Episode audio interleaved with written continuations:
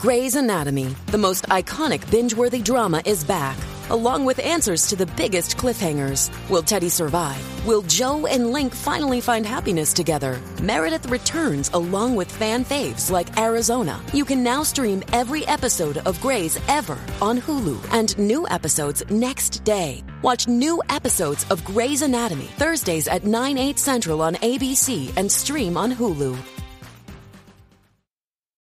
Hi, everybody. My name is Rafa Lombardino, and this is Translation Confessional.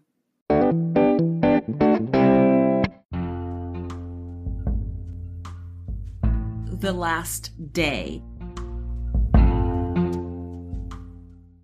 Today, I'll be talking about the third Brazilian song I'd like to highlight here at Translation Confessional Music Edition. I'm highlighting O Último Dia by Paulinho Moska. It translates to the last day. So the lyrics pose this very important philosophical question What would you do if this were your last day on earth? This song is from 1995, and in the following year, there was even a mini soap opera in Brazil dedicated to this theme song. The name of the show was O Fim do Mundo, that is, the end of the world. As I was writing some notes for this episode, I took a trip down memory lane and even found some clips on YouTube with scenes from that soap opera. I'll leave a link to the opening so you can see the bad late 1990 CGI that we would get to see every night when the soap opera was about to start. Paulinho Moska is a very versatile singer and composer, but before he got to write great melodic philosophical songs, that can be true tongue twisters sometimes.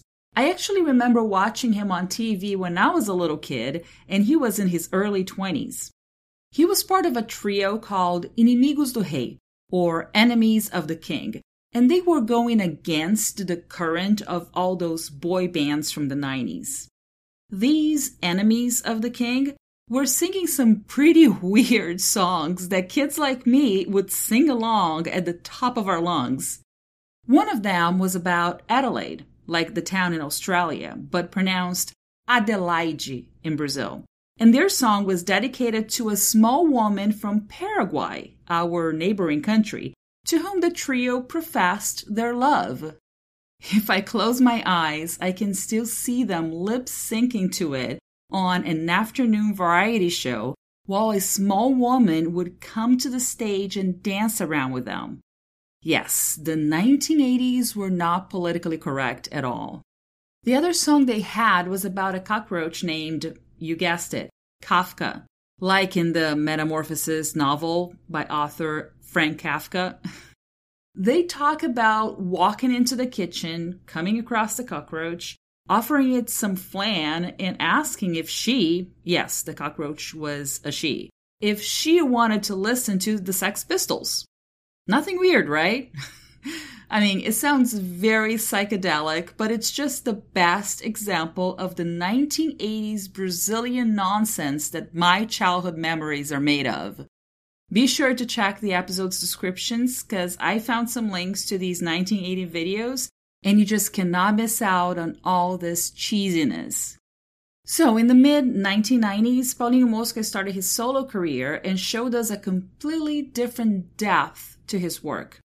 He was even featured as the singing voice in Woman on Top, an American movie that came out in the year 2000, starring Penelope Cruz as a Brazilian. She's from Spain, by the way. But those scenes where her husband serenades to her were actually lip synced by a Brazilian actor with Paulinho Moska's actual voice. I actually got to meet Paulinho Moska in 2002 when I went to his concert in my hometown. Fans could come in and say hi in his dressing room afterwards, and I remember I walked in with two teenage boys that were in front of me in line. I wasn't much older than those teenage boys, but they seemed to have no memory of Moska as one of the enemies of the king, so I couldn't hold my tongue and I had to say that I still knew all the lyrics to Kafka and Adelaide, to which Moska laughed, a bit embarrassed. But I also got to tell him that he was my husband's favorite Brazilian singer and that his music was kind of helping my husband learn some Portuguese. So Moska gave me his autograph to pass it on to Vince. During that brief exchange, he seemed very passionate about music and started talking about other Brazilian musicians I should introduce to my husband. You can clearly see that an artist is really into what they do when a bodyguard has to come in and say that our time is up, but he wants to go on and finish his thoughts about his recommendations and his musical musings. But going back to the song I'm talking about today, an interesting thing about the lyrics to O Dia is that it's set up in the conditional clause. What would you do if you only had this one last day to live?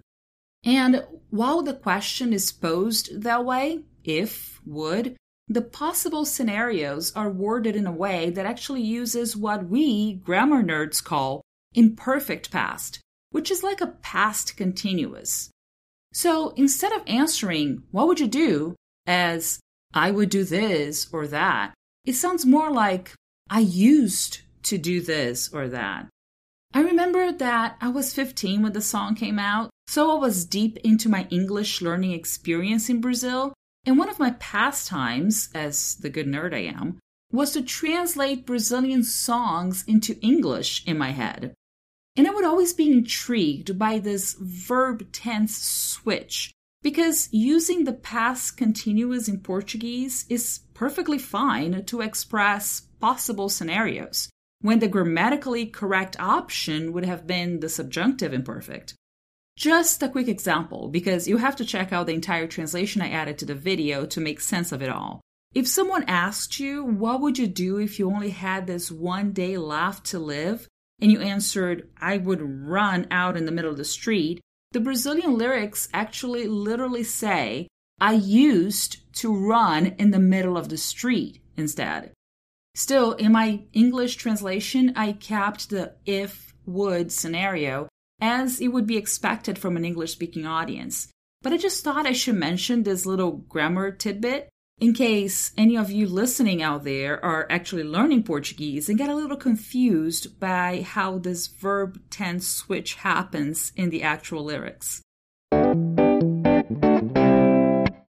I hope you enjoyed this clip and that it got you curious about what the lyrics mean in English. Now I want to invite you over to YouTube for the full experience, since I'll be translating the lyrics into English according to my own interpretation. Send me an email at rlombardino at wordawareness.com or leave a voice message on my anchor page. If I get enough feedback and voice messages, I can go back to the subject and post a special podcast episode with everyone's opinion on this very same theme. By the way, my anchor page is anchor.fm slash translation dash confessional. I look forward to hearing from you. Stay tuned for weekly episodes and subscribe to Translation Confessional through your favorite podcast app.